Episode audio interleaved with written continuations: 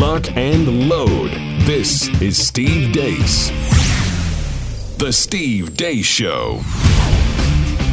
And greetings. Happy Thursday. Welcome to the Steve Deace Show live and on demand right here on Blaze TV, radio, and podcast. Steve Deace here with Todd Erzen, Aaron McIntyre, and of course, all of you. Let us know what you think about what we think. Steve at stevedeace.com is the email address. D E A C E is the last name. That's how you spell it. You can also uh, look us up on Facebook, follow us on Twitter at Steve Deace Show, and look for Steve Deace as well on MeWe, Gab, and Parler if you prefer more free speech. You can also go to youtube.com slash Steve Deace, but as we warned you, often you're no longer going to be able to get uh, after production uh, tape delayed full episodes anymore because we're just tired of dealing with the YouTube censors. Apparently, they think they even know more about COVID than the governor of the largest state uh, of the of the best large state success story, as well as an expert panel of people from Stanford, Harvard, and Oxford. They apparently know even more than those people do. We're just not, I'm not dealing with those things anymore. I, I, don't care. I don't make enough money off of it to deal with it. And frankly, there wouldn't be an amount of money they could offer me that would cause me to deal with it anyway. So we're just not, we're just not putting those things in the show anymore.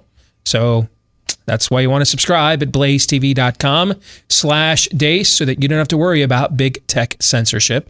You can also give us a shot at rumble.com slash Steve Deace show. They still seem to believe in free speech all of there over there.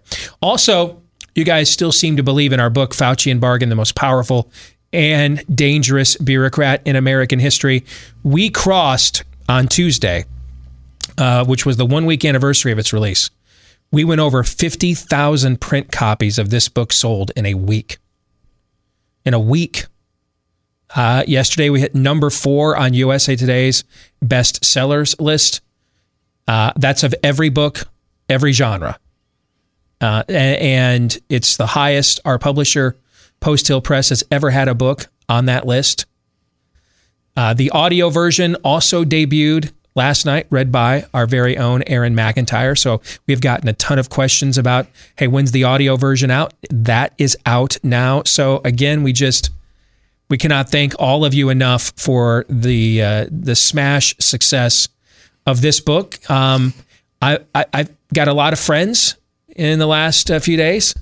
I wasn't aware I had, or people that I didn't think were friends, and now kind of suddenly are. A newfound respect. Yes, indeed. It's the old JFK line that victory has a thousand fathers and defeat is an orphan, right?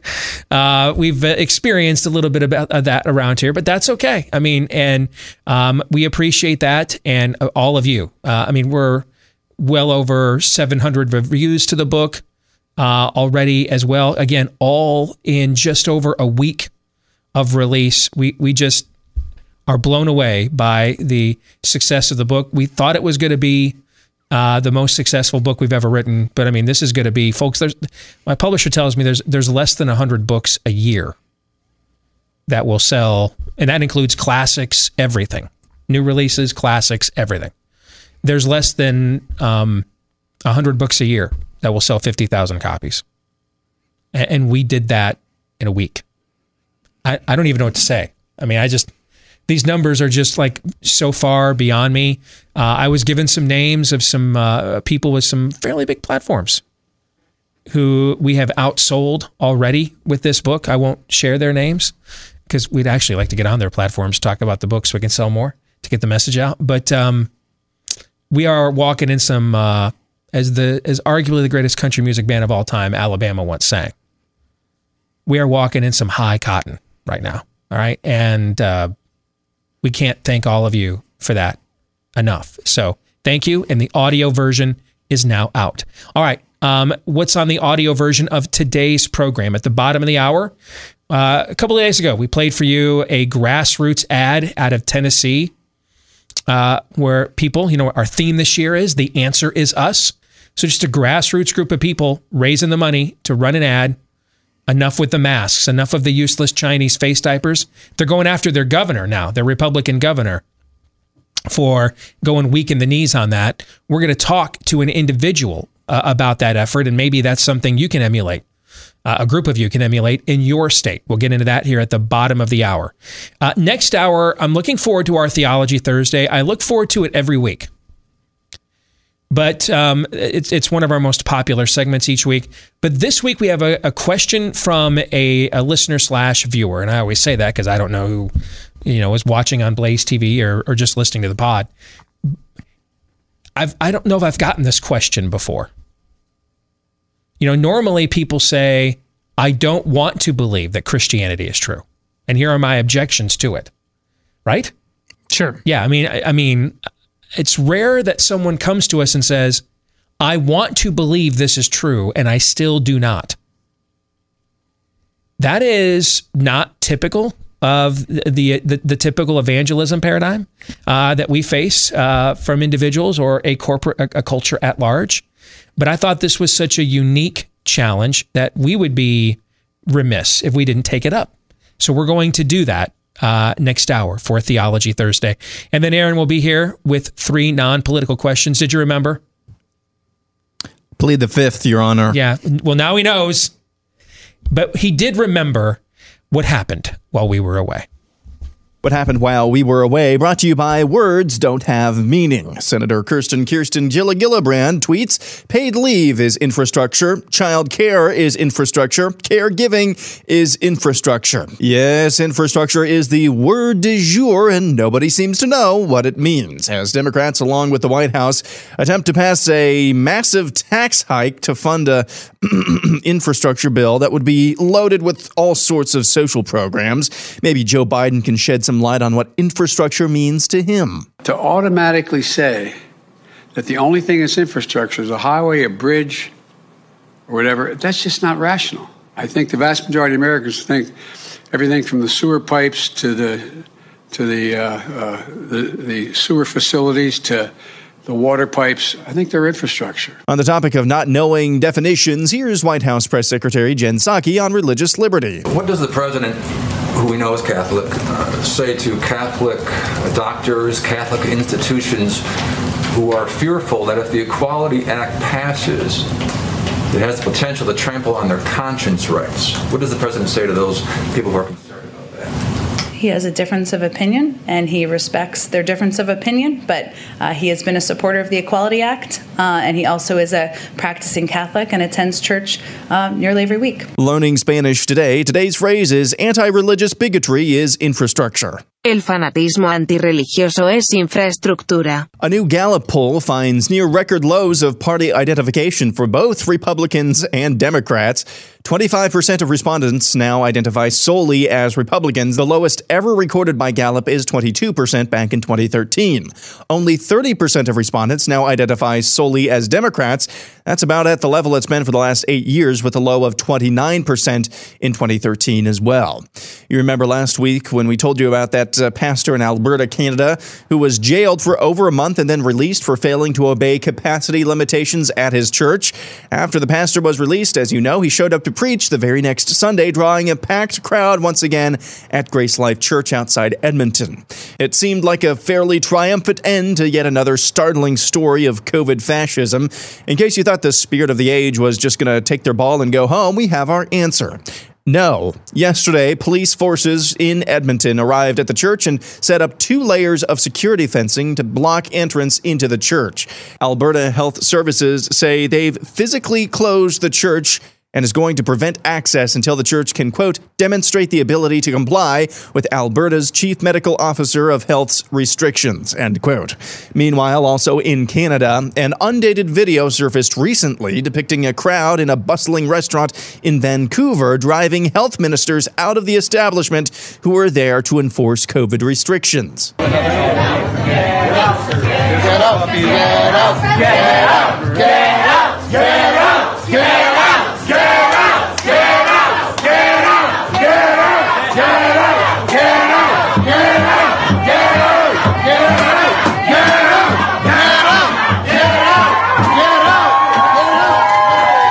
Track coach in New Hampshire says he was fired for not enforcing mask rules. Pembroke Academy track and field coach Bradley Keys was fired after posting a letter to his blog that read, quote, I will not put kids on the track and tell them to run any races while wearing a mask. He called the mask mandate senseless and dared the school to fire him, which they did. I just think people haven't pushed back, and I decided it was time to push back. Masks restrict breathing. There's no question about it, especially think about running full speed. The wind is in your face, it's shoving the mask back into your nose and your mouth. Florida Governor Ron DeSantis is back in the headlines. In the middle of March, he hosted a retrospective roundtable with Stanford public health scholar Scott Atlas, Oxford's Sunetra Gupta, Stanford's Dr. Jay Bhattacharya, and Harvard's Dr. Martin Kulldorff on the dangers of lockdown and what made Florida a success story in dealing with the virus. Yesterday, with no warning, YouTube removed all traces of the roundtable from its platform with no explanation why. On the matter of the recent 60 Minutes hit piece, DeSantis held a press conference yesterday debunking the narrative that he engaged in a pay to play scheme on vaccine distribution with the grocery store Publix. Even the dimmest bulb in the New York corporate media constellation would be have been able to realize that was false. You literally take 10 minutes to make a few phone calls. 60 Minutes was in Florida for three months trying to dig up dirt. And the best they could come up with is a half baked conspiracy theory that literally is readily debunked uh, by talking to like two people. Uh, so I think that that means we probably did a pretty good job. And now this from Newsweek. Can blood from young people slow aging? Silicon Valley has bet billions at will. Biotech startups are trying to hack the process of aging and, in the process, stave off the most devastating diseases. And finally, the soft, no, hard bigotry of low expectations. This video by Ami Horowitz is from 2016, but it seems appropriate now. Do you have an opinion on voter ID laws? Uh, yeah, they're usually pretty racist. I think voter ID laws are a way to perpetuate racism. Would you go as far as say they're, they're, those laws are racist? For sure. Do you think it suppresses the uh, African American vote? Definitely, uh, because they're less likely to have state IDs. These type of people don't live in areas with easy access to DMVs or other places where they can get identification. Do you think that's harder for black people to go online? Well, I feel like they don't have the knowledge of how of like how it works. Do you carry ID? Yes, I do. Do you know anybody who any black person doesn't carry ID? No. Do you have ID? Yes. Because I have my ID and my friends have their ID, so like we know what we need to carry around. Everybody that I know have ID. Like that's one of the things you need to walk around with New York with. And that's what happened while we were away. I had never seen that before, and it's one of the most racist things I've ever seen in my life. Did you catch that kid that said those type of yeah, people? those types of people. Um, they couldn't be expected to know how to get an ID. Um, they're they're they don't have DMVs in their neighborhoods. They don't have. They don't have cars. I, I'm. Your average college code is starting to make the Jehovah's Witnesses look like a bunch of freewheeling spirits. Aaron's montage. Um, you need to pour one out after watching that. Luckily, our friends over at Bonner Private Wine or Patriot Wine, uh, they can help you out. They are down in Argentina, where they make the the best really dark red wine from Malbec grapes that are grown at nine thousand feet. Uh, these uh, they they've lab tested these wines. They contain up to ten times the levels of longevity and heart health uh, with a nutrient called resveratrol uh, that you're looking for. Uh, that's powerful stuff. It pops up again and again in studies on longevity, heart health, brain health. Also, these wines come with 90% less sugar, fewer chemicals, fewer add- additives. If you love steak, barbecuing this time of year, a red wine goes perfect, helps with uh, not just the taste, but the digestion of red meat too. And the taste of these wines, we've all tried them. Uh, they're really good. Notes of blackberry, leather, cherry, smoke. Uh, today, right now, the guys at PatriotWine2021.com, they're giving you 50% off their best Malbecs. That's 50% off of shipping too. So 50% off the wine, 50% off of shipping too, 50% off the whole thing. Get top class imported wine, 50% off, including the shipping right now. And wine makes a great gift, even a great gift for yourself at patriotwine2021.com. That's patriotwine2021.com. All right, later today in the overtime, which we are going to record after today's program for Blaze TV subscribers, our, uh, our friends over at the Daily Wire have commissioned a professional poll. On Major League Baseball's moving of the All Star game out of Georgia, and also thoughts about politicizing sports and woke corporations in general. We're going to go over some of the data that's in that professional poll conducted by the Daily Wire. That's coming up in our overtime today. If you're a subscriber, we're going to record that for you right after today's program, and you'll be able to watch it at blazetv.com slash deace once it gets uploaded. For the rest of you, to make sure you don't miss it, you also can go to blazetv.com slash deace, become a subscriber today with a discount at blazetv.com slash deace. So one of the things we love to do for you, and I've I've I have done this with our show from the very beginning. And I did this, you know, when I was a sports talk radio host too. I, I you know, if I, I always thought, you know, I came from a fan world when I got into talk radio. I never went to college for communications. I, I didn't have, I'd never worked in any professional capacity whatsoever until I was made co host of a sports talk radio show. And so, I mean, I, I, walked right in here. I mean, I worked as a as a Cubs sports reporter at the local newspaper, but I walked right in here. But there, that wasn't an opinion business. That was covering events, reporting. You guys remember what that was, right? When we used to just report on things. Vaguely. Vaguely, yeah. I mean, you ever see anything like that in your lifetime, Aaron? Can you remember reporting? Do the what now? Exactly. I mean, that's, that's before you were born. But um, when I got into the opinion business and radio, I'd never done any radio I'd not been professionalized. And so I came to this with a fan's perspective. And I always thought, hey, you know, uh, uh, what do fans want to hear? Talk about, you know? And so that's what we did. And we ended up doing things that were considered kind of quirky or innovative at the time um, that ended up being big hits with audiences because I thought like a fan. And I took that attitude with me when I made the transition into news talk. If you guys could sit at the press conferences we get to, if you could get the guest we get, what questions would you want the answers to? Um, what topics would you like us to address? And one of the ways we've tried to help you with that is by connecting dots for you, letting you, through us, learn some things about the political process that are often hidden from you. That's why I do some of the deep dives on polling that I do. Uh, one of the things I talked about in my previous book, Truth Bombs, is the system is devised so that you right wingers don't really understand truly the power you have over the system. Now, we have diminished in numbers from the 1980s. We're still one of the most, if not the most potent in terms of volume and energy voting block in the country on either side. And I'm going to prove it to you again here in just a minute. I'm going to connect these dots for you. So I first heard about the Gallup poll, Aaron, that you mentioned in your uh, montage from Chris Cillizza over at uh, CNN, who's a complete and total hack. But he works for CNN, so I apologize for the redundancy. I have repeated myself. Okay. And he points out, boy, this is really dangerous, he said. Really dangerous. Near record low of people. Near record low of people identify as Republicans. Now, since it's CNN, he left out the part where a near record low of people also identify as Democrats. Okay. I've not I've not been a registered Republican for five years. Before that, I had spent um, eight years as a uh, as a registered Republican, just because I got sick of re-registering every year at the Iowa caucus process. And then before that, I spent a good five years again as a registered independent. On a macro national level, the Republican Party is worthless at best enablers and collaborators to the spirit of the age at worst. And it's actually very encouraging polling news that record low amounts of Americans want to belong and be identified with either one of these parties because both of these parties on a national level hate the American people.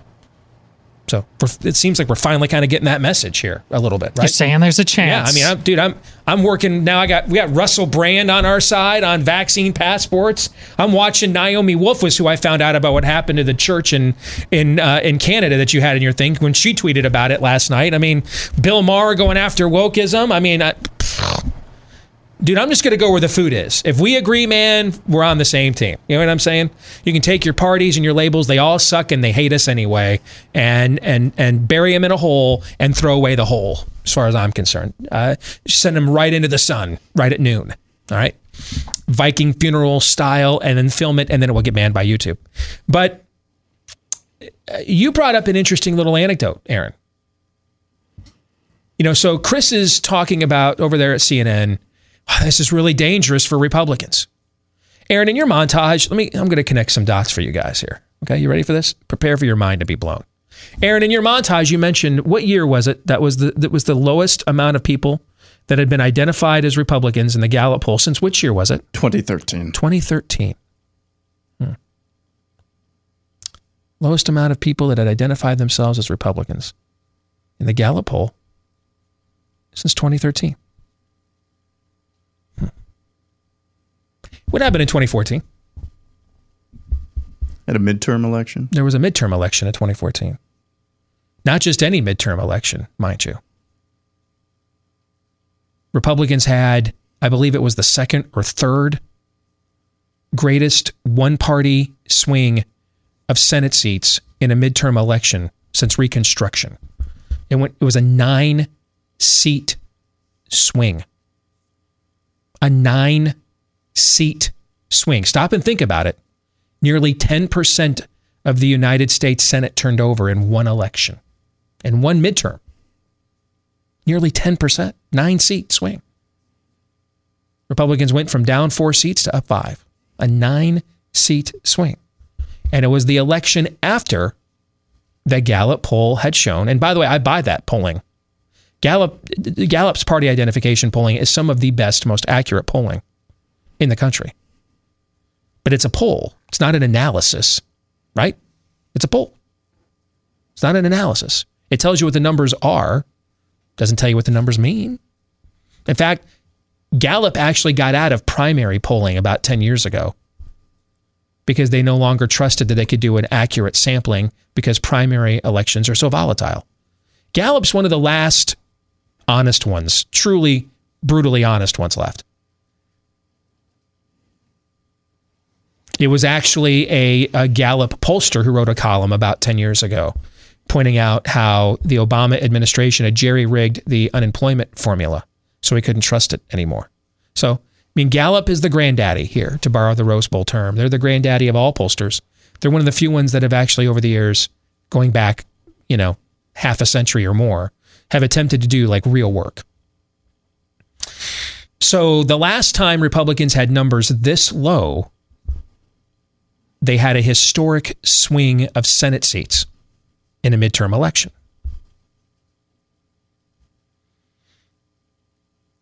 Um, do you think Chris Cillizza over at CNN knows that? Or does it even matter? Because um, he's a propagandist. But here's why it matters to you. Here's why it matters to you. Those growing numbers of independents.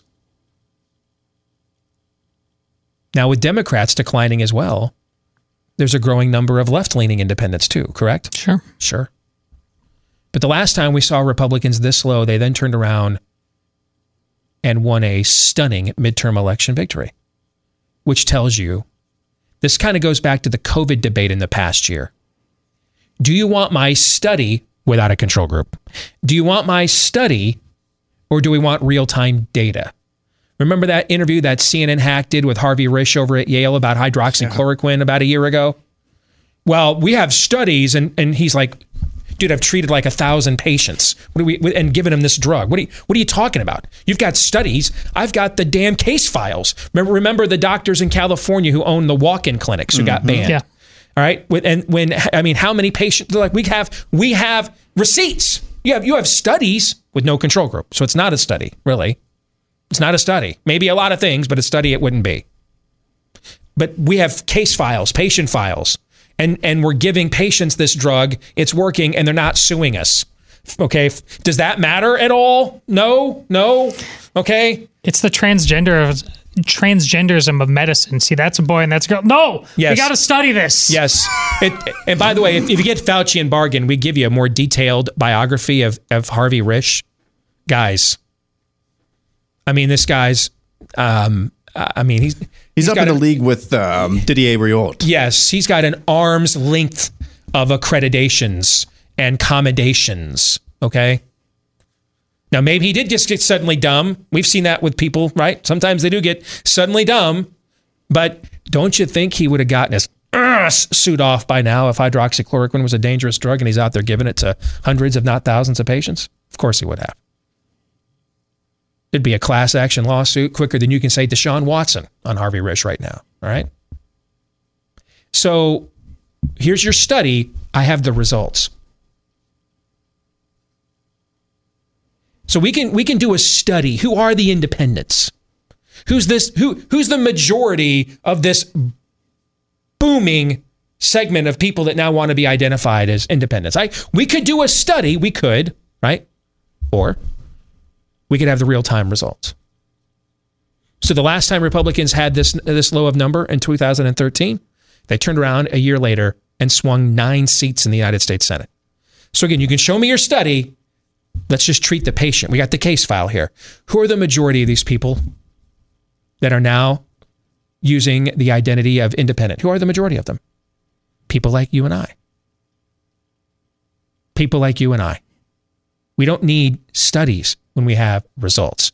You do studies when you're not sure what the results are, or you're concerned about taking an action and you're concerned about what the results may be. So you study it before you commit the action, right?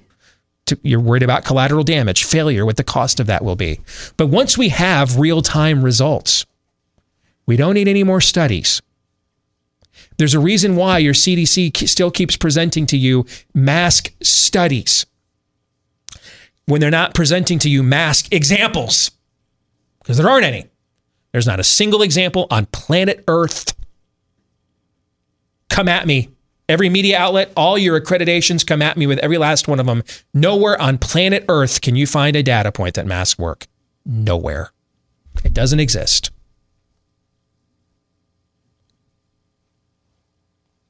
And I think that Gallup poll, because we know what it means, because we have results that show us what it means, I think we should all be greatly encouraged by that.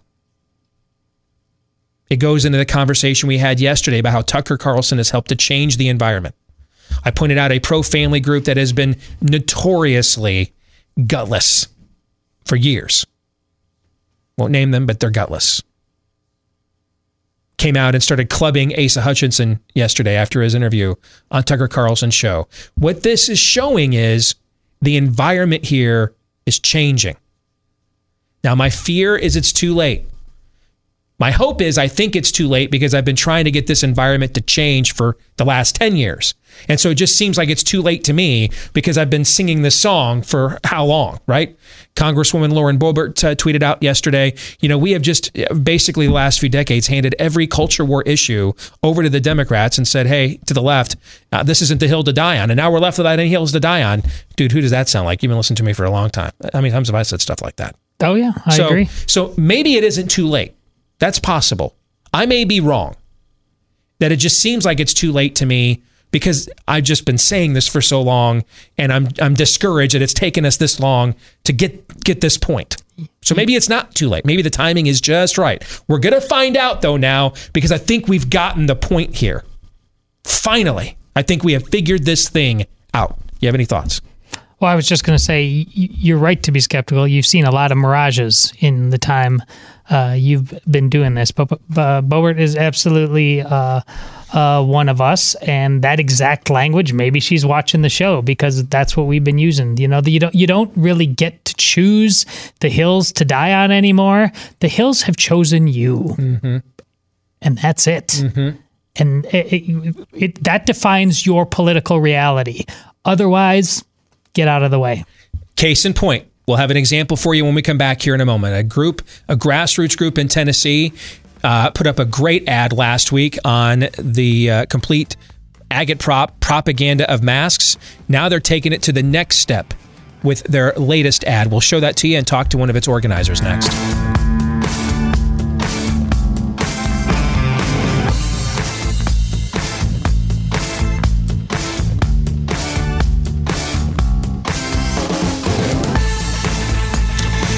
If you've got some chronic aches and pains, uh, not injury. If you've got an injury, go get uh, obviously professional medical help. But if you've got stuff of the chronic variety, could be uh, the knee, that uh, tr- the neck, crink in the neck, uh, the, the shoulder.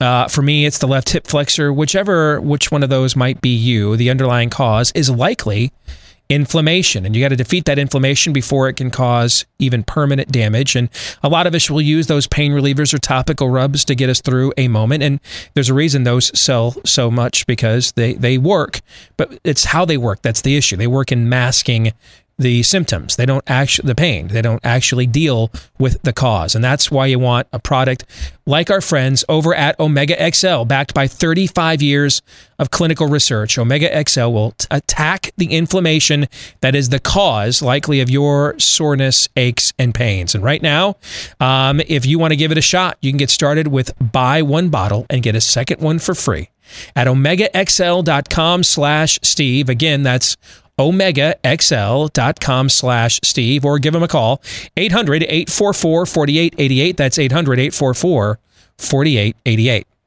Well, a few days ago, we showed you an ad we absolutely loved by a grassroots group out of Tennessee taking on the dumbassery of the useless Chinese face diaper. And now, now they're back for a more serious conversation because they're taking on the weakness of their own Republican governor in a new ad. Watch this. Governor Bill Lee asked me to be in this commercial and use my voice as well as exploit my illness. Along with using me, he's using your tax dollars to make this propaganda, to scare you so you keep obeying. See, I love wearing this mask. Out of my dirty jean pocket, then onto my face. It's easy to comply. Comply, because we told you to. Hmm. Uh, a member of that grassroots organization out of Tennessee joins us now as part of our theme this year. The answer is us. They have taken the battle into their own hands. Gary Humble, it's good to have you with us on the show, brother. How are you? Hi, Steve. I'm great. It's great to be with you, man. Hey, congrats on your congrats on your book. I look forward to getting my copy. Thank awesome. you. There is some uh, outstanding data down there uh, that you could uh, rub your governor's nose in it uh, on. There's a whole chapter sure. devoted to the masquerade. So tell us a little bit about you and your organization, first of all, and how you guys kind of put this effort together. And is this something that can be emulated from others in our audience around the country? I hope so. That that's the goal. I mean, look, we're we're just a group of of citizens that got together and decided that it was time to stand. We had enough, and so it started out uh, back in August of last year. We filed a lawsuit against Governor Bill Lee, um, essentially attacking the constitutionality of our emergency power statute. Uh, which in Tennessee is incredibly broad, uh, mm-hmm. uh, gives him the, the power to issue executive orders with the force of law also allows him to delegate powers, uh, the statute says, as he deems prudent, pretty wide and vague. Uh, and our governor can continue to renew this emergency without any checks from our legislature. So we filed that lawsuit, uh, continued that by filing a lawsuit against our county mayor and our and our county school system, and uh, and then begin writing bills trying to champion some uh, constitutional legislation, uh, which is not going so well right now in our General Assembly. Mm-hmm. Uh, and now we're making ads and doing all sorts of stuff, trying to win hearts and minds. We're going to be forming a PAC, getting very, very active in 2022 here at the local level. And um, so we're just a grassroots organization raising a little bit of hell, I guess, in Tennessee. What I love about this too is just to kind of set this the scene of the backdrop of all of this. Uh, uh, the award-winning sports writer Jason Whitlock made a big announcement about a year or so ago. He was moving out of L.A., where he lived for many years. He moved to Nashville.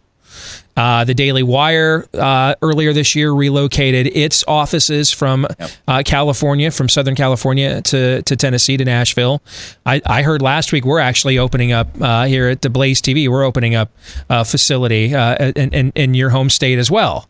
All right, and so what what I love about this, and I've used I've talked about this before on the program, is you know we have a very unique, robust grassroots organizational presence in Iowa that it took many, many years to cultivate and build. Uh, and now it's kind of taken off on its own to the point that our own governor, who I would, as, as someone who's covered the COVID story on a national basis as much as anyone in the last year, I mean, I, if, if I was going to rank Kim Reynolds' performance with COVID, she'd be in the top two or three in the United States. And yet, despite that, she shows up for work at the Capitol Rotunda here in Des Moines on the very first day of the legislative session, and she's got a couple of hundred of her own voters basically burning their masks in the Capitol Rotunda, de- demanding to breathe the free air again in the dead of the Iowa winter. And it's that kind of an environment, though, that keeps someone that's even as done as good a job as a Kim Reynolds on her toes. To a reminder, hey, we're not going anywhere, and um, we still, you you know, you've you haven't finished the job here. Now, I wouldn't put your governor in her class whatsoever, but your state, though, is a place where people are fleeing to get away from uh, COVID stand around the country. And yet I love the fact that you guys are like, and that's precisely why we shouldn't be wearing these dumb Chinese face diapers. You know they don't work. We know they don't work. You know that we know they don't work. And yet you keep telling us to put them on anyway. Any thoughts That's on that, Gary? Well, yeah. Look, I mean, uh, I think at the end of the day, this is where, where people are longing for freedom. I think people are tired. They're disgusted. They're done with it. And you know, to to your point regarding our governor. Um, you know, relatively speaking, yeah. I, I think this is the crux of the issue for me. Relatively speaking, he did what a lot of other governors did. So it's not that he's one of the worst ones out there. My point is, I, I don't care what he did relative to someone else. I want our governor to obey our Constitution, and I Mhm. want our legislature to function in the way that it's supposed to in checking those powers. And I'm not a fan of my governor spending my taxpayer dollars creating propaganda telling me number one that I need to wear a mask and number two that I need to take a safe and effective vaccine.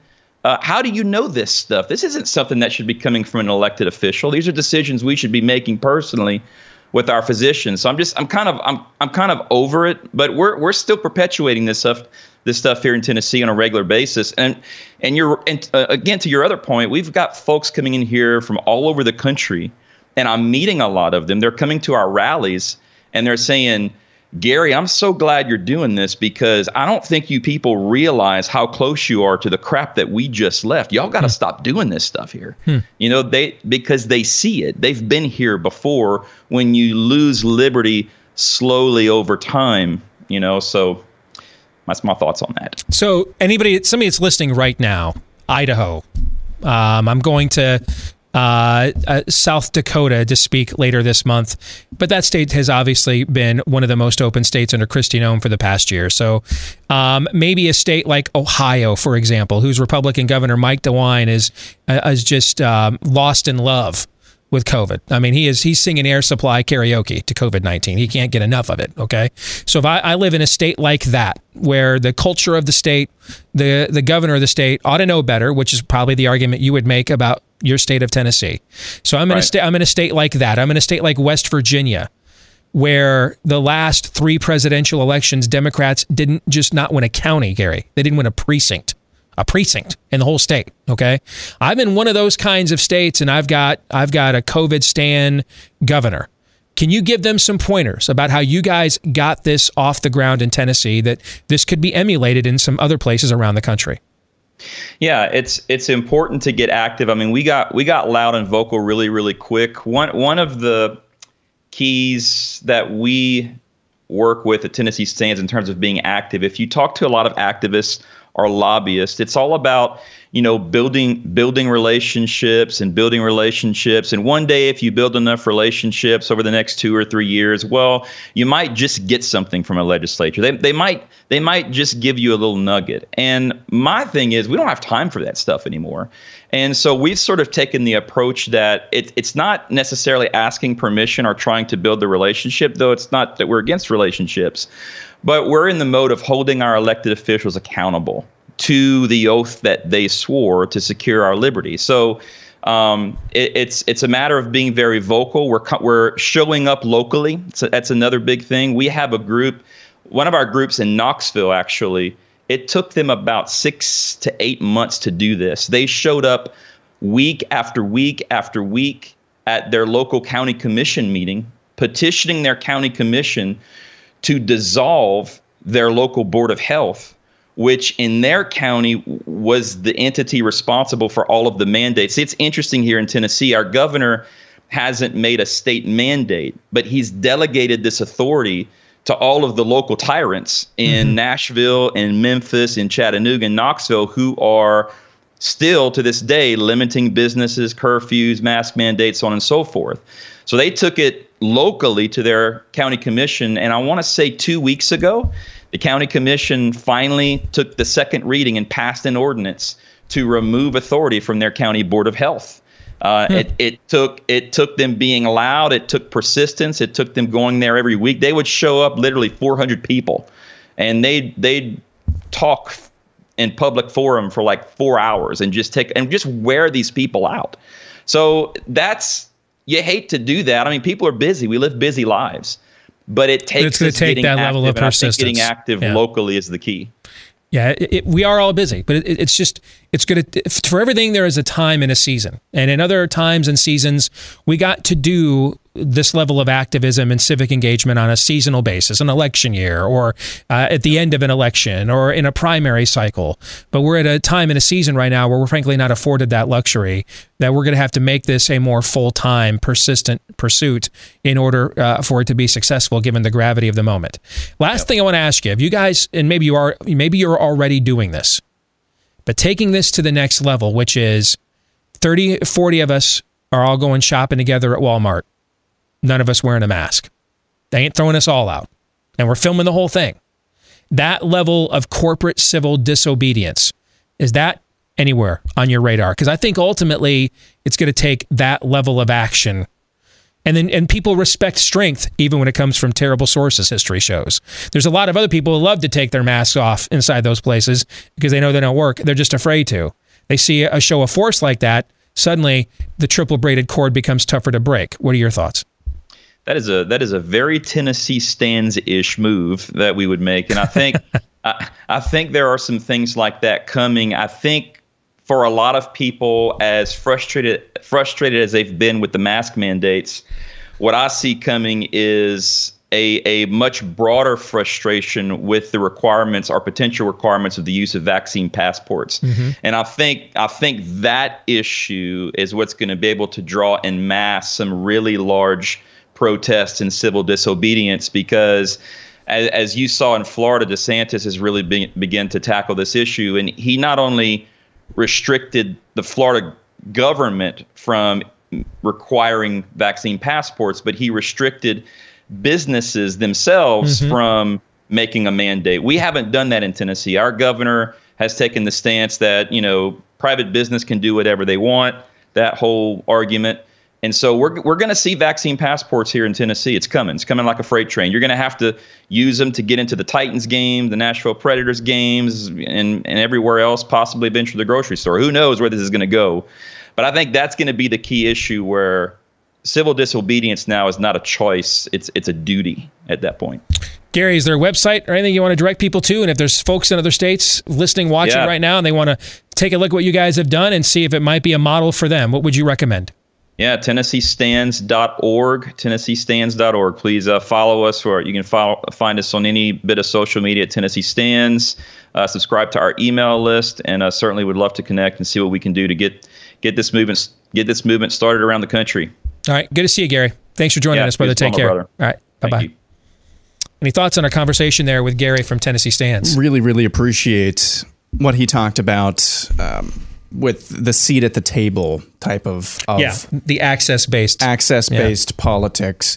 I, I, appreciate his reasoning because primarily right now he's absolutely right. We don't have time for that. But if you take a step back and look at maybe the big picture, the the seat at the table, access based politics uh, model that the conservative movement, by and large, for my entire lifetime, and most of you guys' lifetimes, listening and watching as well, that type of approach if you think about it, it's really fundamentally, fundamentally rejecting the principle of self government. Mm-hmm. It fundamentally rejects that principle. Because you know what? In a self governing republic, you and I, we the people, have a seat at the table. Why? Well, one, it's in the Constitution. But two, we paid for the table. We paid for the seat as well. So yeah, you're damn right. We're going to come and sit down at the table because this is this is our table. So I really, really appreciate that as well. And um, I think that's I think that's part of kind of what I was talking about yesterday too. Reframing how we think about political activism, activism, activism and engagement in this time. We don't have time and so you have to take actions like this and take back what's rightfully yours. Yeah, and uh, going forward, it's really important to remember that the, the success of organizations like this ultimately are truly there by establishing a framework that is permanent beyond a moment. We're going to try to rush this uh, thing to return back to normal.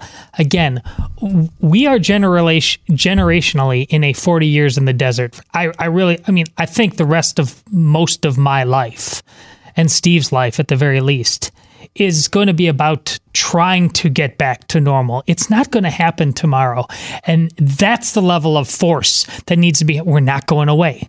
We are in this for the long haul. You can't outlast us. You can't possibly hope to. You ex- he, the terms he used, we're going to exhaust you. I love that. The, because way too many people think that uh, a nice phrase here and there, just agree to if meet in the middle sort of thing. No, no, this guy gets it.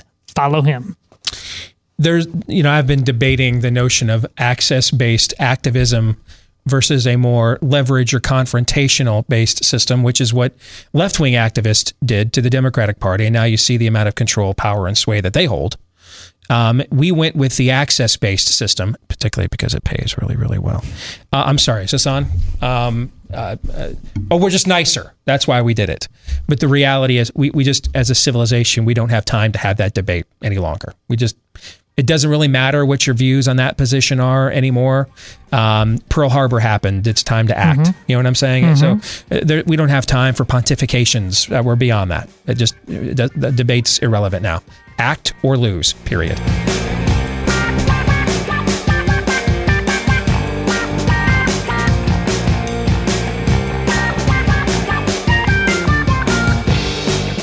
And greetings back with hour two, live and on demand here on Blaze TV, radio, and podcast. Steve Deace here with Aaron McIntyre, Todd Erzen, and all of you. Let us know what you think about what we think steve at stevedeace.com. That's the email address, D E A C E.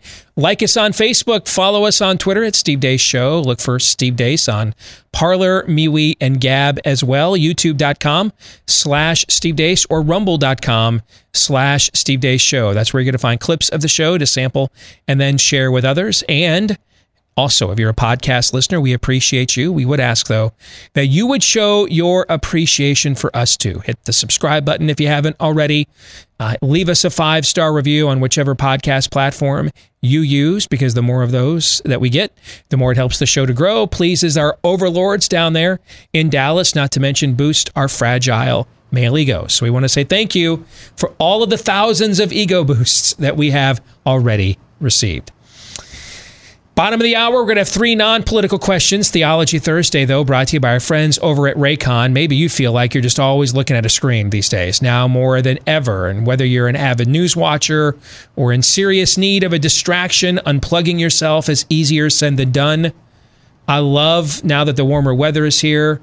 Uh, my Saturday workout now, I go on these five mile walks, just catch up on podcasts and just breathe some fresh air, get out of the house for a while really started doing that last year to get used to the the, the eight to ten miles a day of walking that was lo- looking uh, I had to look forward to when we took the kids to Disney World in the fall, and then I just realized, you know, I like doing this. So, um, but and that's just some great opportunities to put in the Raycon wireless earbuds, listen to something great. Who knows? Maybe get caught up on podcasts to this show. So whether it's catching up on your favorite podcast or uh, powering through a workout with your pumped up playlist, Raycons in your ears can make all the difference. No dangling wires or stems that get in the way here. They come in a range of colors as well. Always comfortable in ear fit for a more discreet look. I've tried several brands. This actually has the best in ear fit that I have found. Uh, and they can be built to perform anywhere, anytime, uh, with water, sweat resistant construction as well,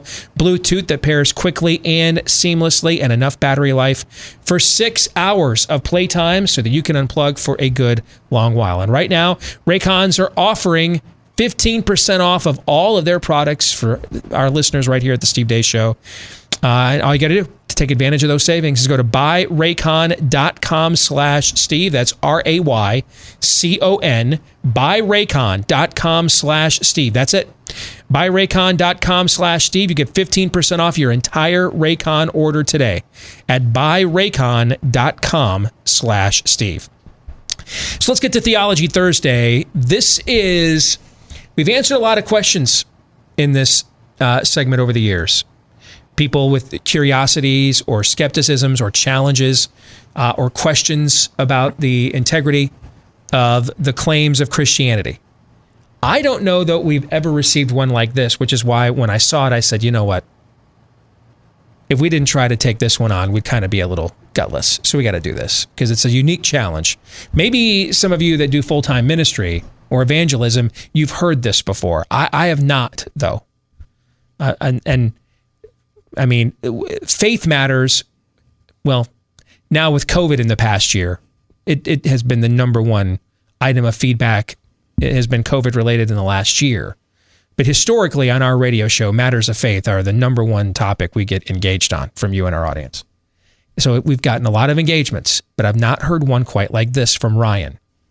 He writes, I love reading about Christianity. I read apologetics and I listen to lectures and podcasts about Christianity, but I'm not a Christian and I don't know if I ever will be. I've been an atheist forever, only got interested in Christianity in the past couple of years. Many of the old reasons for atheism are stuck to me. The idea of a creator caring about human beings in this vast, empty universe seems like wishful thinking. I might be too cynical for faith. I don't know, guys. I'm I'm pretty cynical, guys. Right? Yes. Yeah, I'm I'm pretty cynical, but uh, at least that's what I feel like. Ryan says the idea of Christianity sounds amazing, and it gives me hope. But I feel like I would only believe it because I want it to be true. I want the truth, not what I want the truth to be, and that makes Christianity seem like a scam in my gut. People tell me I'll feel something when I'm ready. Oh, no, please tell me they didn't do that. Tell me they did not do that. They did. Oh my gosh.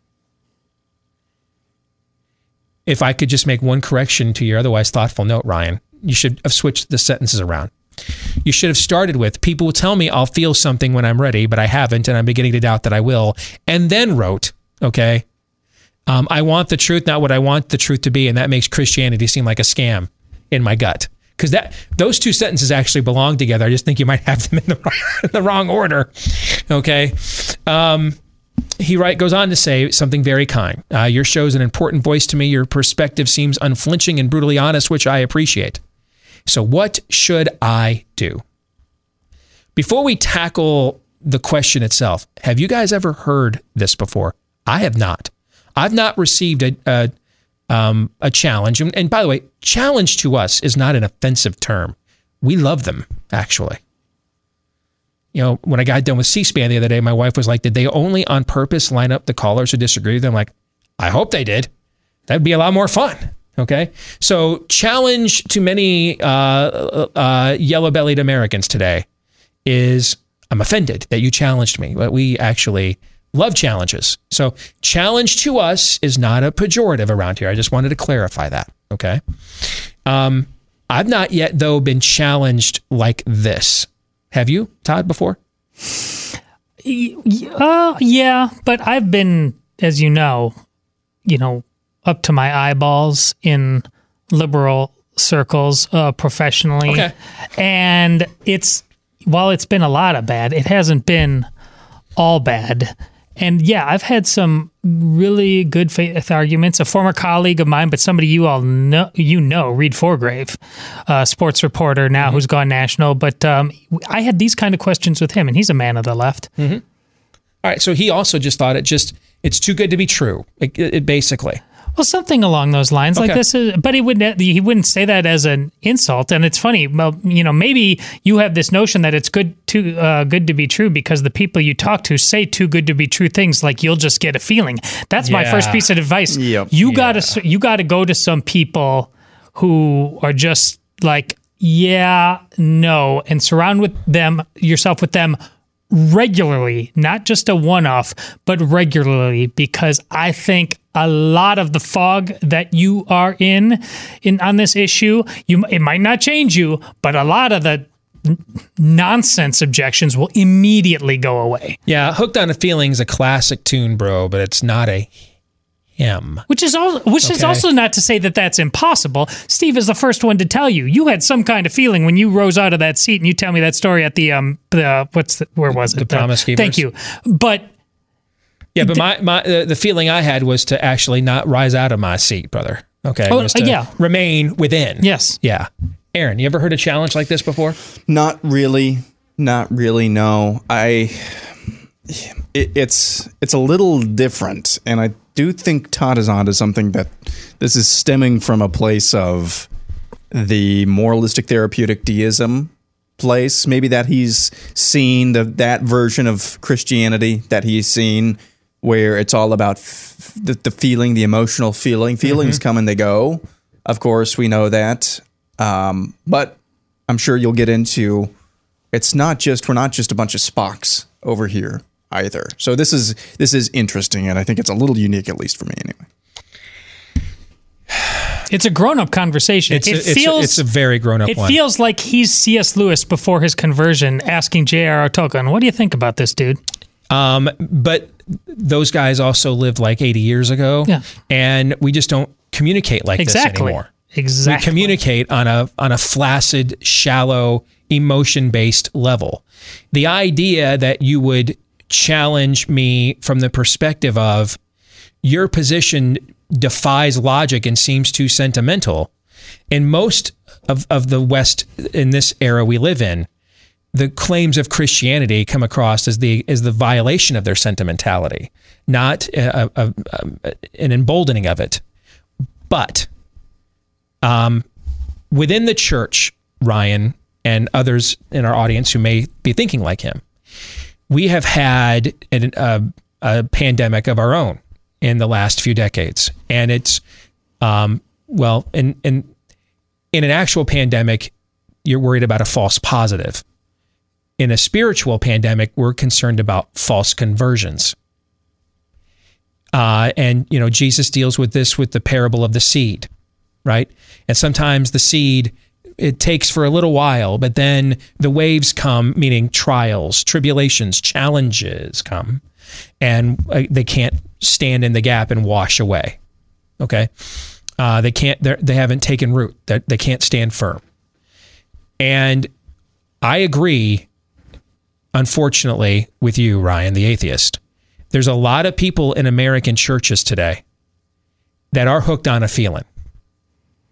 And they have felt bad about the bad stuff that they have done or the bad stuff that's been done to them and they they want closure and and and they have mistaken that closure or some shallow form of an emotional forgiveness with a conversion, with a new life. And it's because we make a lot of emotional appeals to people in our in Western churches today, as opposed to making claims based on truths. You know, the the the first sermon really in the history of the Christian church. I mean, St. Peter goes and says to the people in Jerusalem, You murdered your Messiah. He looks them, he looks the throng in the eye and tells them this. You, you, you erased or attempted to erase, because you can't. We can't thwart the will of God as humans. You attempted to erase the culmination of God's redemptive plan for Israel. You did this. right to their faces. And there's not like a slam and praise team accompanying the message, or there's not like a lengthy disclaimer. All right, hey, this one this week's a little tough, guys, but it's what's up next in the text, and we got to go there, you know. So put on your big boy britches. You know what I'm saying? None of that. Hmm. Dude just came to drop bombs, and he does. Many of Paul's writings are just, which is much of the New Testament outside of the Gospels, it, are just a series of truth bombs. Words of love now, yes, but seasoned with salt, as Paul himself described them. And salt stings in a wound. Salt stings because it cleanses a wound. What I hear you saying is this just seems too trite. And brother, you're right. It is. So let me lay on you maybe what you haven't heard from some of the podcasts and things you've consulted.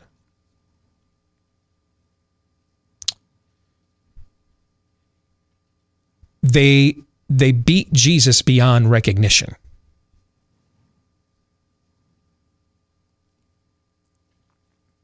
If you've ever done any studying of the penalty of crucifixion in ancient Roman culture, what Mel Gibson got an R rating for in The Passion is probably about 25, 30% of what really goes on there. It's arguably the most barbaric act of capital punishment we've ever devised as a species. And they did this in full view of the public. People came and watched. They cheered. They enjoyed it. They thought it was justified. And when they were done, they beat him some more. And they beat him some more. And they beat him some more. Again, beyond recognition. The point of a crucifixion was to cause one of the most painful deaths that we had thought of yet as a, as humans. So the nails are driven in certain strategic places so that you will not just easily bleed out. No, they're they're driven into those places not just to hold you up on the wood on the tree, but also so that they can cause the maximum amount of pain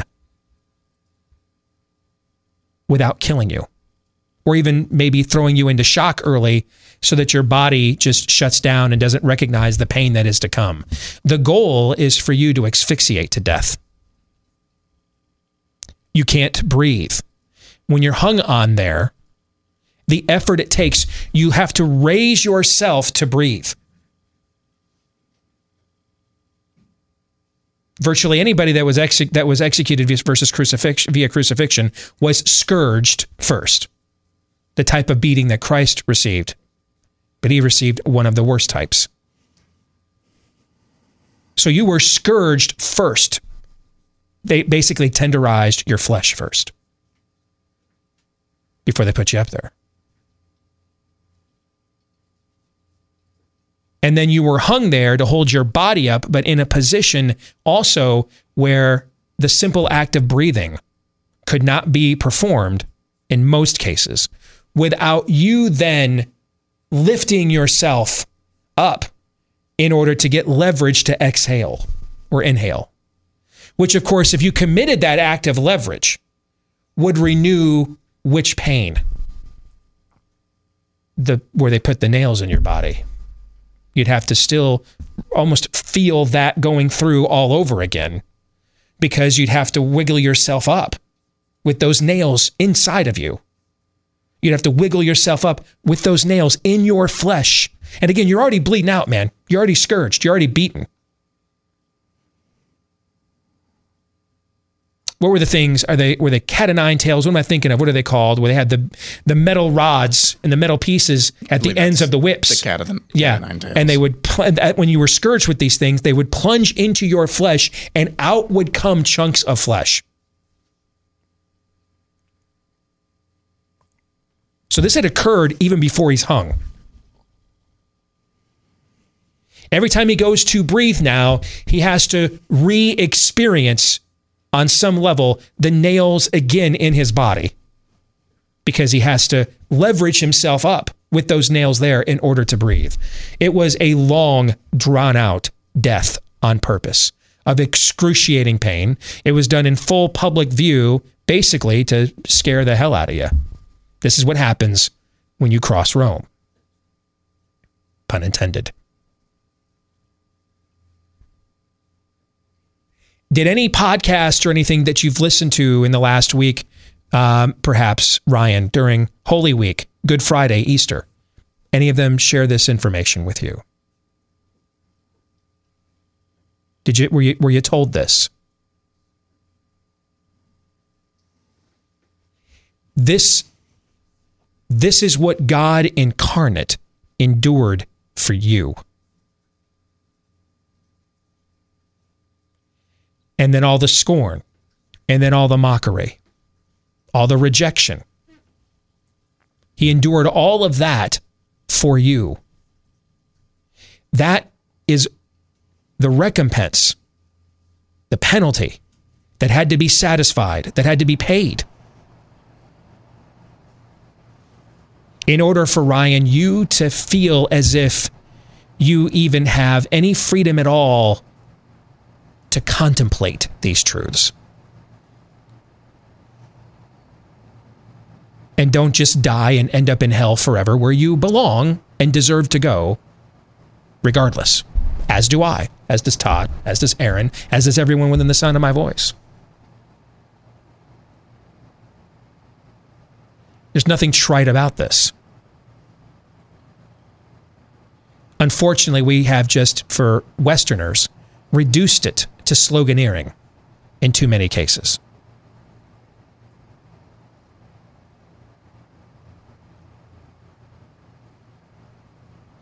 They spit on him they mocked him.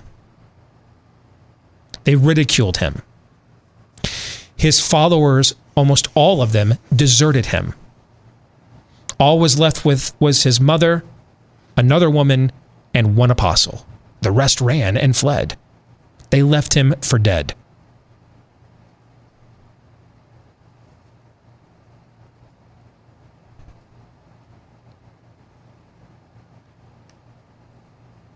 This is not about a feeling, brother. It's about justice.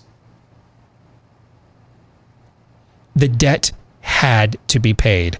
His final words, it is finished, or a better translation is probably, it is accomplished. What is finished? What is accomplished? The wrath of God on a macro level.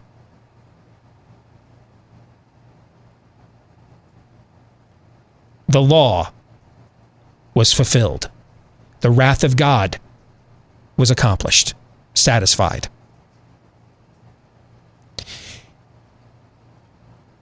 And the price that had to be paid to satisfy that wrath was of such great consequence that there is no other way for you to escape the wrath of God, Ryan. Maybe Ryan, you strike me in your email as a as a as, as a man. So let me bring it to you, okay? I think maybe you've contemplated this a little too intellectually at times.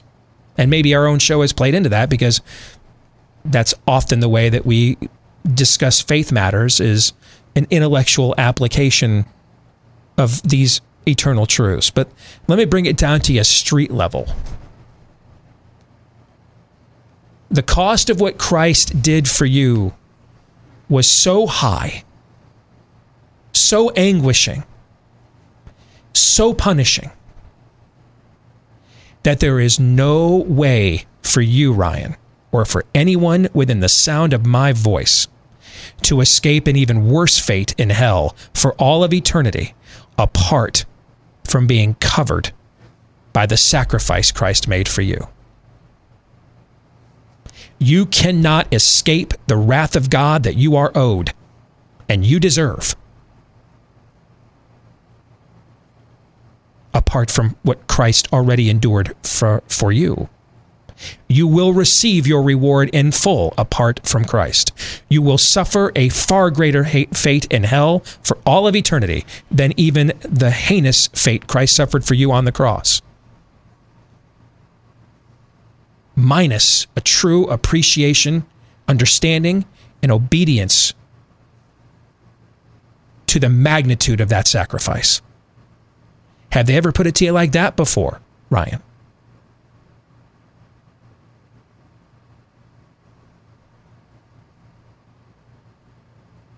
Because that's what this is really about justice.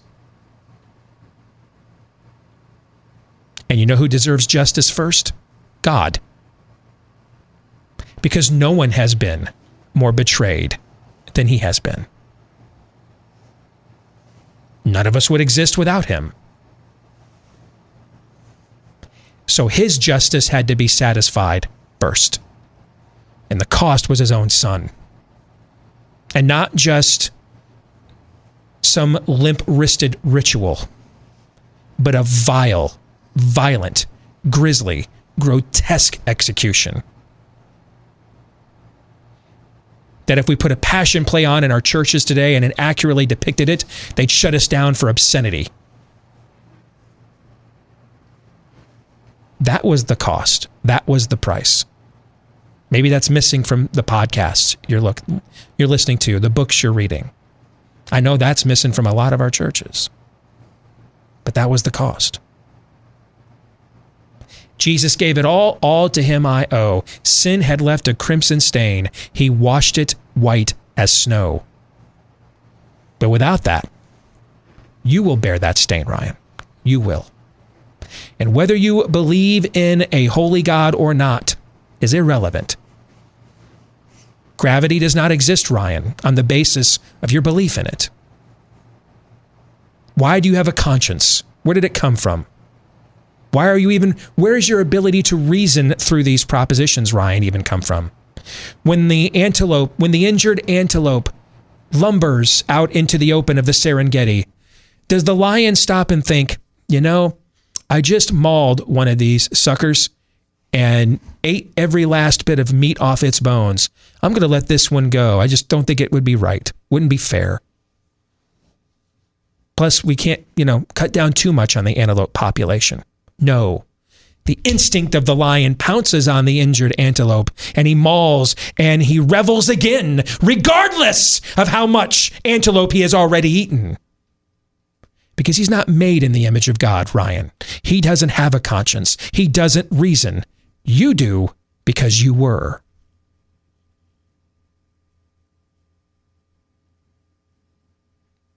And for all of us within the sound of my voice, the time of wrestling with this will come to an end, and you will stand face to face with your Maker. And you will have a get out of hell free card, or you will not.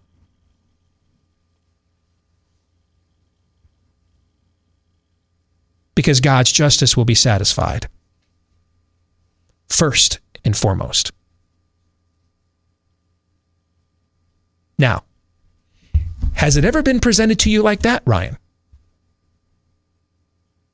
How many of you listening to me right now have had that presented to you? Anything close to that? Because that's the way we used to present things around here. But we don't anymore. And look what's become of us.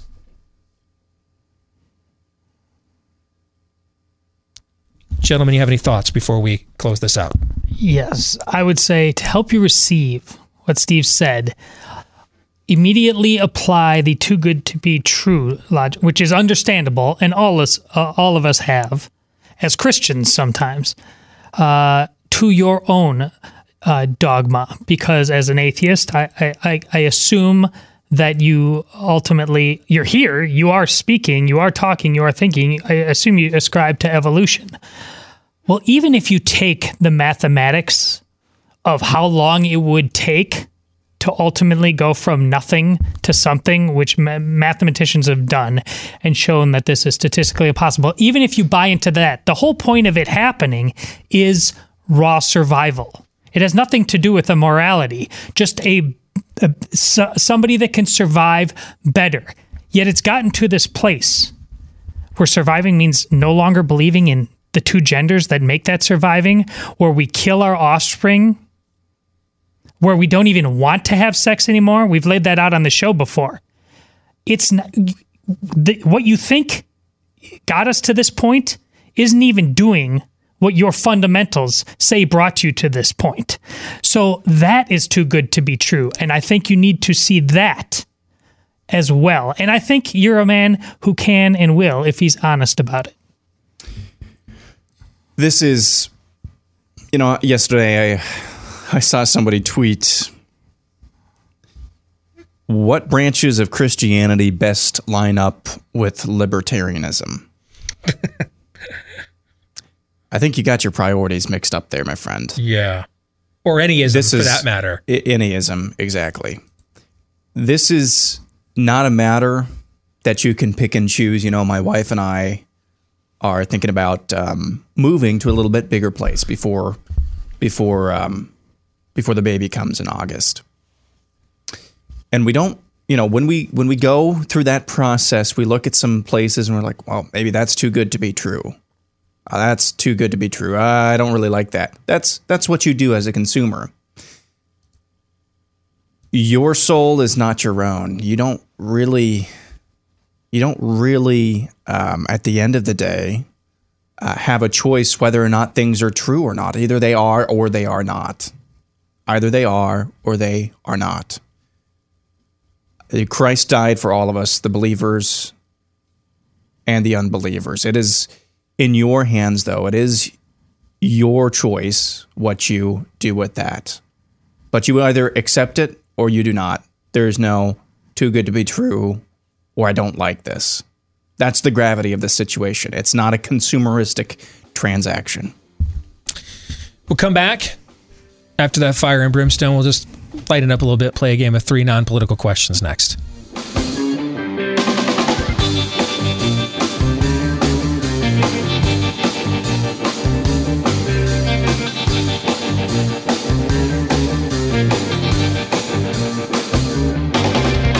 We're looking for alternatives to what can we do with our kids' downtime instead of just putting them in front of a screen. Well, let me tell you about Annie's Kit Clubs. They've got the perfect subscription box for both boys and girls. So right away, you know that they still believe in those two things over there at Annie's Kit Clubs. They've got the Young Young Woodworkers Kit Club for the guys, a monthly subscription that puts real tools into your child's hands, including what every boy wants the kid sized hammer. Uh, every month, your child's going to receive an all in one woodworking kit with all the materials and tools kids need to make an awesome woodworking project with minimal supervision, minimal supervision, which is good if you're like me. Okay. And you can break down the differences between uh, Calvinism and Arminianism. But when your garage door breaks, you got to breaks, you got to call your buddy Joe and have him come and fix it. All right. So the minimal supervision part is key. All right. I don't know, kid. You got me on that one. And for the girls, uh, the girls creative girls club, you get two fun craft projects every month, complete with easy to follow instructions that will kickstart her creativity through painting, beading, and more. So help your kids our kids do it for the neighbor kids for a gift your grandkids. Help our kids uh, develop actual skills master uh, things that go on in the real world or new crafting techniques that help express their creativity. It makes a great gift. Go to annie's kit clubs a-n-n-i-e-s annieskitclubs.com slash steve. Get 75% off your first shipment at annieskitclubs.com slash steve. It is now time for three non-political questions We all have questions. Who am I? Why am I here? Where am I going? Who am I? A search and a question of identity. Why am I here? A question of meaning and purpose. Where am I going? Question of destiny. Some better than others. What sort of morality or proto morality would you expect to find in a chimpanzee troop? Injecting some levity into the demise of Western civilization. It's three questions on the Steve Deace Show. Yes, three.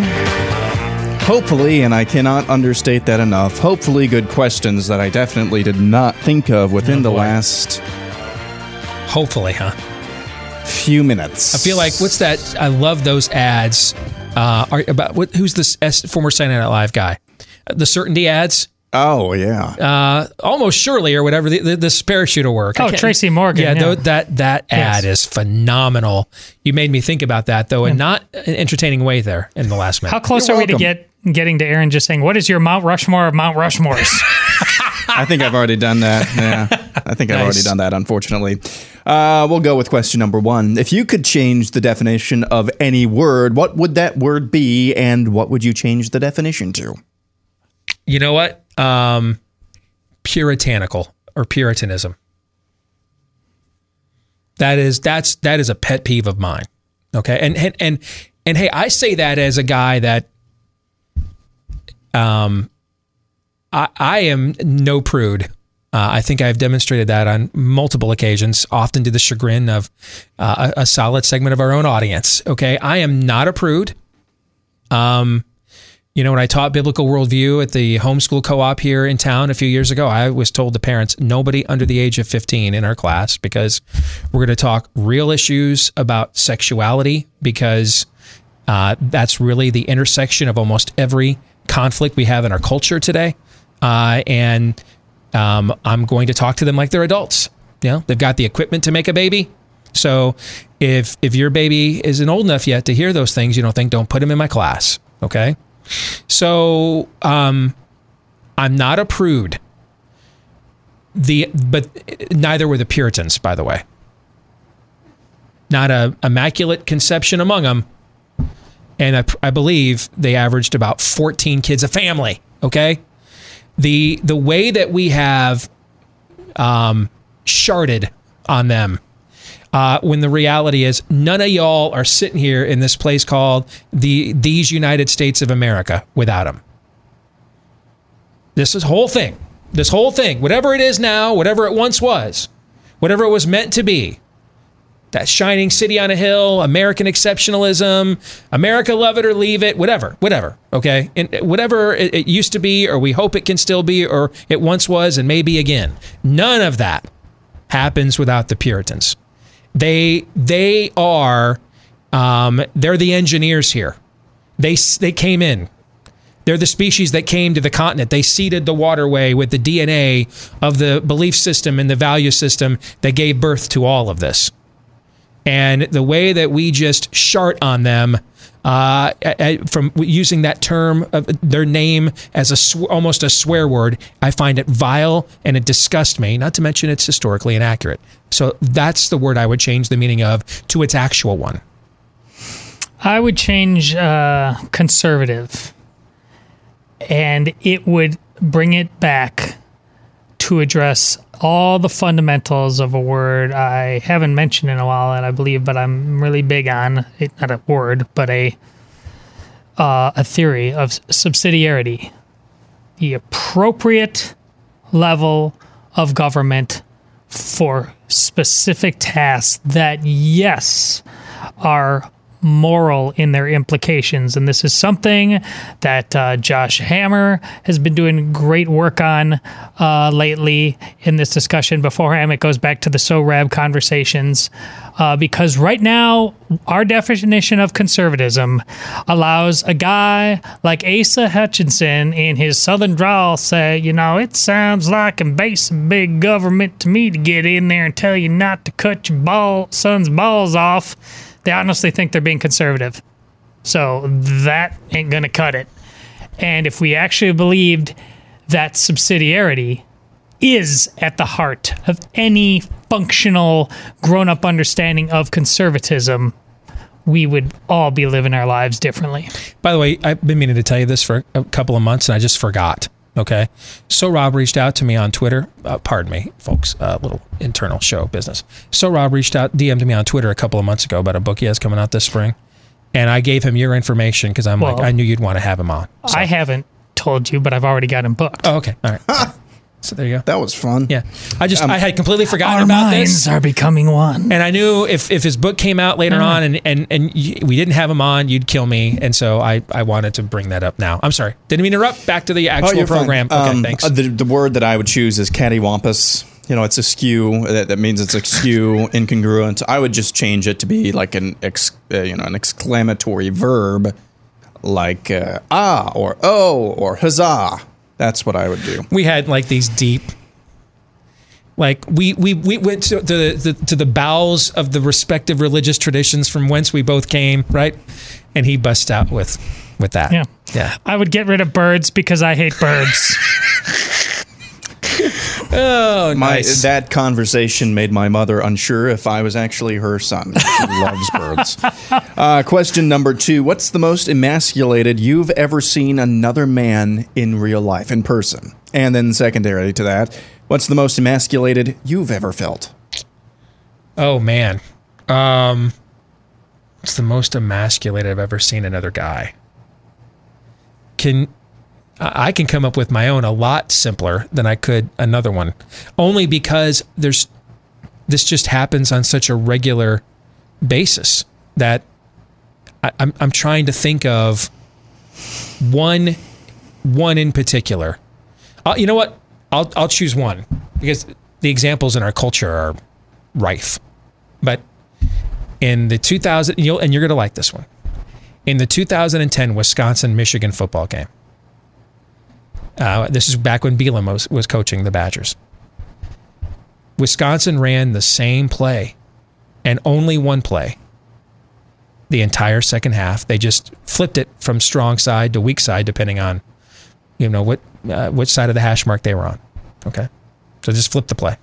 Like you can flip your play on Madden if you want to run it to the strong side or the weak side. Okay, they ran the same play the entire second half, over and over and over again. Ran for like 300 yards, never wavered.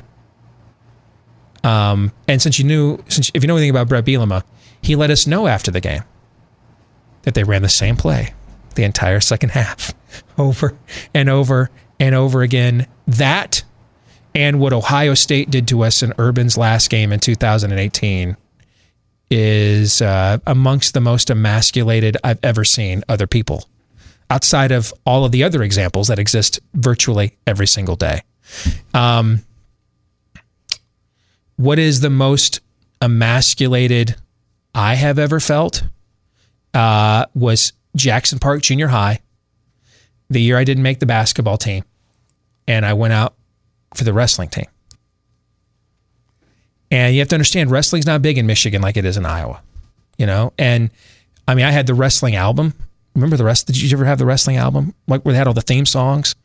You know, I'm a real American. Fight for the Mm. rights of every man. Hulk Hogan's theme. You never had that album? No. Oh, me and Todd Zylstra, man, used to like come out. He had a pool in his backyard with a deck. We used to take turns going Jimmy Superfly Snuka off the top uh, uh, rail, which drove his mom nuts, thinking we were going to fall down and break our necks with the, with the elbow drops, like like he did Don Muraco in WrestleMania off the top of the steel cage.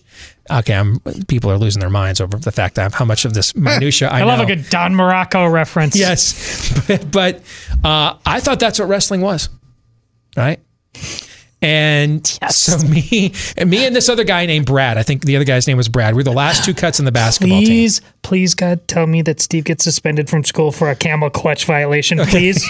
no, it's a lot worse than that. and so Brad and I, I think the other kid's name was Brad. We were the last two cuts in the basketball team. We we go into the wrestling room, you know, and we thought, hey, this would be cool. You know, we're only 12 years old. So like guys are warming up and we're like, why are they wearing like water polo helmets? And what is with these really short uniforms they have on, you know? And like we're doing like Irish whips and figure four leg locks. Okay. And and because we think this is what wrestling is and they get in there and start doing bear crawls and and I mean it was humiliating. I was a late puberty bloomer and so the the um the singlet did not um bulge in the places it was supposed to, but unfortunately bulged in some places it was not. Uh, I I won one match and it's because uh, there was some outbreak. I don't remember now if it was flu or measles or something at Sparta Middle School. Uh, and they didn't have anybody to wrestle my weight, uh, which was like 117 or 120 or something. And so I won by forfeit, and that was my only win. Every other match I got pinned. One match I got pinned in a minute. Yeah. Yeah, that that was so humiliating. It's the only thing Dave ever let me quit ever. Ever. He's like, "You want to quit, don't you?" And I wasn't I wasn't sure if I was being challenged, right? Because if Dave said you wanted to quit, you were supposed nope, never, never, right? This was the one time I was like, yeah. And I and I thought I'll I'll take whatever's coming my way for punking out. I just I've got to I've got to be honest. And he looked at me and said, it's really embarrassing the hell out of us. Go ahead and quit. All right, that's, that's the most emasculated I've ever been. Okay, Jackson Park Junior High, 1986. Not that I'm still scarred Uh. by it or anything. I remembered it in great detail. Yes. Uh, it, the first time you, as a grown man, which learn how to use a gun, that's emasculating because a dude is he knows something that you should know as an as an adult, and and you know you don't know I don't know how to load it how to touch it. It feels at least for me the first time i did you know it feels like you're grabbing a live grenade. If you just know the power of the weapon.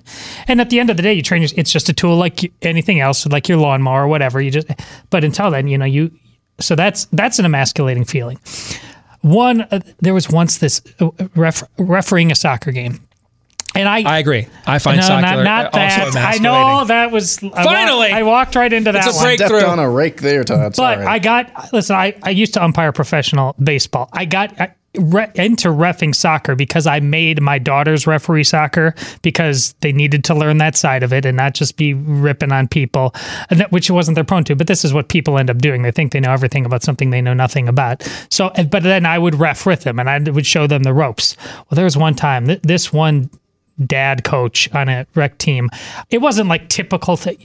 It was silly. And he said something that was so ridiculous to me. My daughter was standing right there and she was like 14 at the time. And she's not, she didn't do it on purpose. She giggled right in his face because it was so preposterous. Oh, and I was like, see? yeah. Like, truth right there. Yeah. All right, before we get to the third question, let me tell you about realestateagentsitrust.com because trying to sell your home in any market, any economic environment can be challenging, but especially in these unprecedented times. Bing. Thank you. Oh, we got it in stereo this time. I liked it. All right. Uh, you want to make sure you can find an agent that will come in and take charge of the situation, but remembers who's ultimately in charge of the situation. That's you. Uh, they can be trusted. They've got a fully vetted uh, track record of success. Where would you find such an agent? Well, the good news is the name kind of says it all. RealestateAgentsITrust.com. That's where you're going to find the kind of agents that you're looking for just about anywhere in the country. And often they come from within our own audience. All right. Uh, you, we can help find an agent that will finally deliver for you the results you're looking for during what can be one of the more stressful things you'll ever try to do real estate. All right. Realestateagentsitrust.com. That's the name. That's all you got to remember. Go to that website. Realestateagentsitrust.com. Uh, for me, the most emasculated um, I've ever seen. Uh, an, another dude in in person. Um, man, uh, it's got to be. Uh, it's got to be uh, on the football field at practice one time. One of the one of the upperclassmen decided at the end of the year during our uh, our fun conditioning activity corners, you know, with the big uh, tackling dummies that you carry across and you try to meet in the mint, middle and, and hit each other.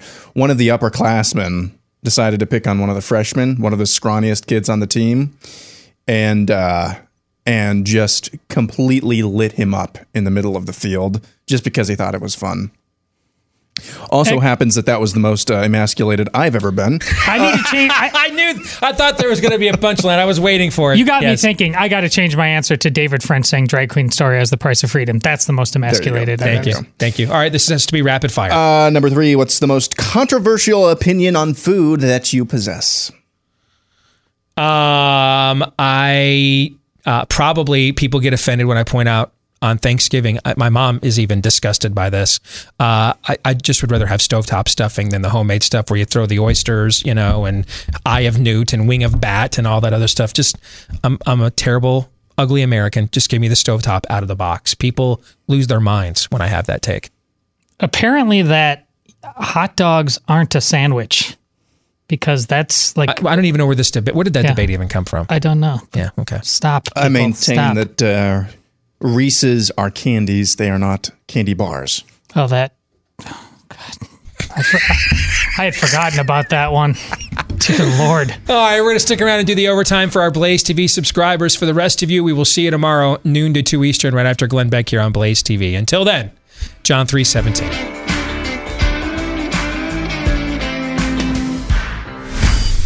This is Steve Deace. on the Blaze Radio Network.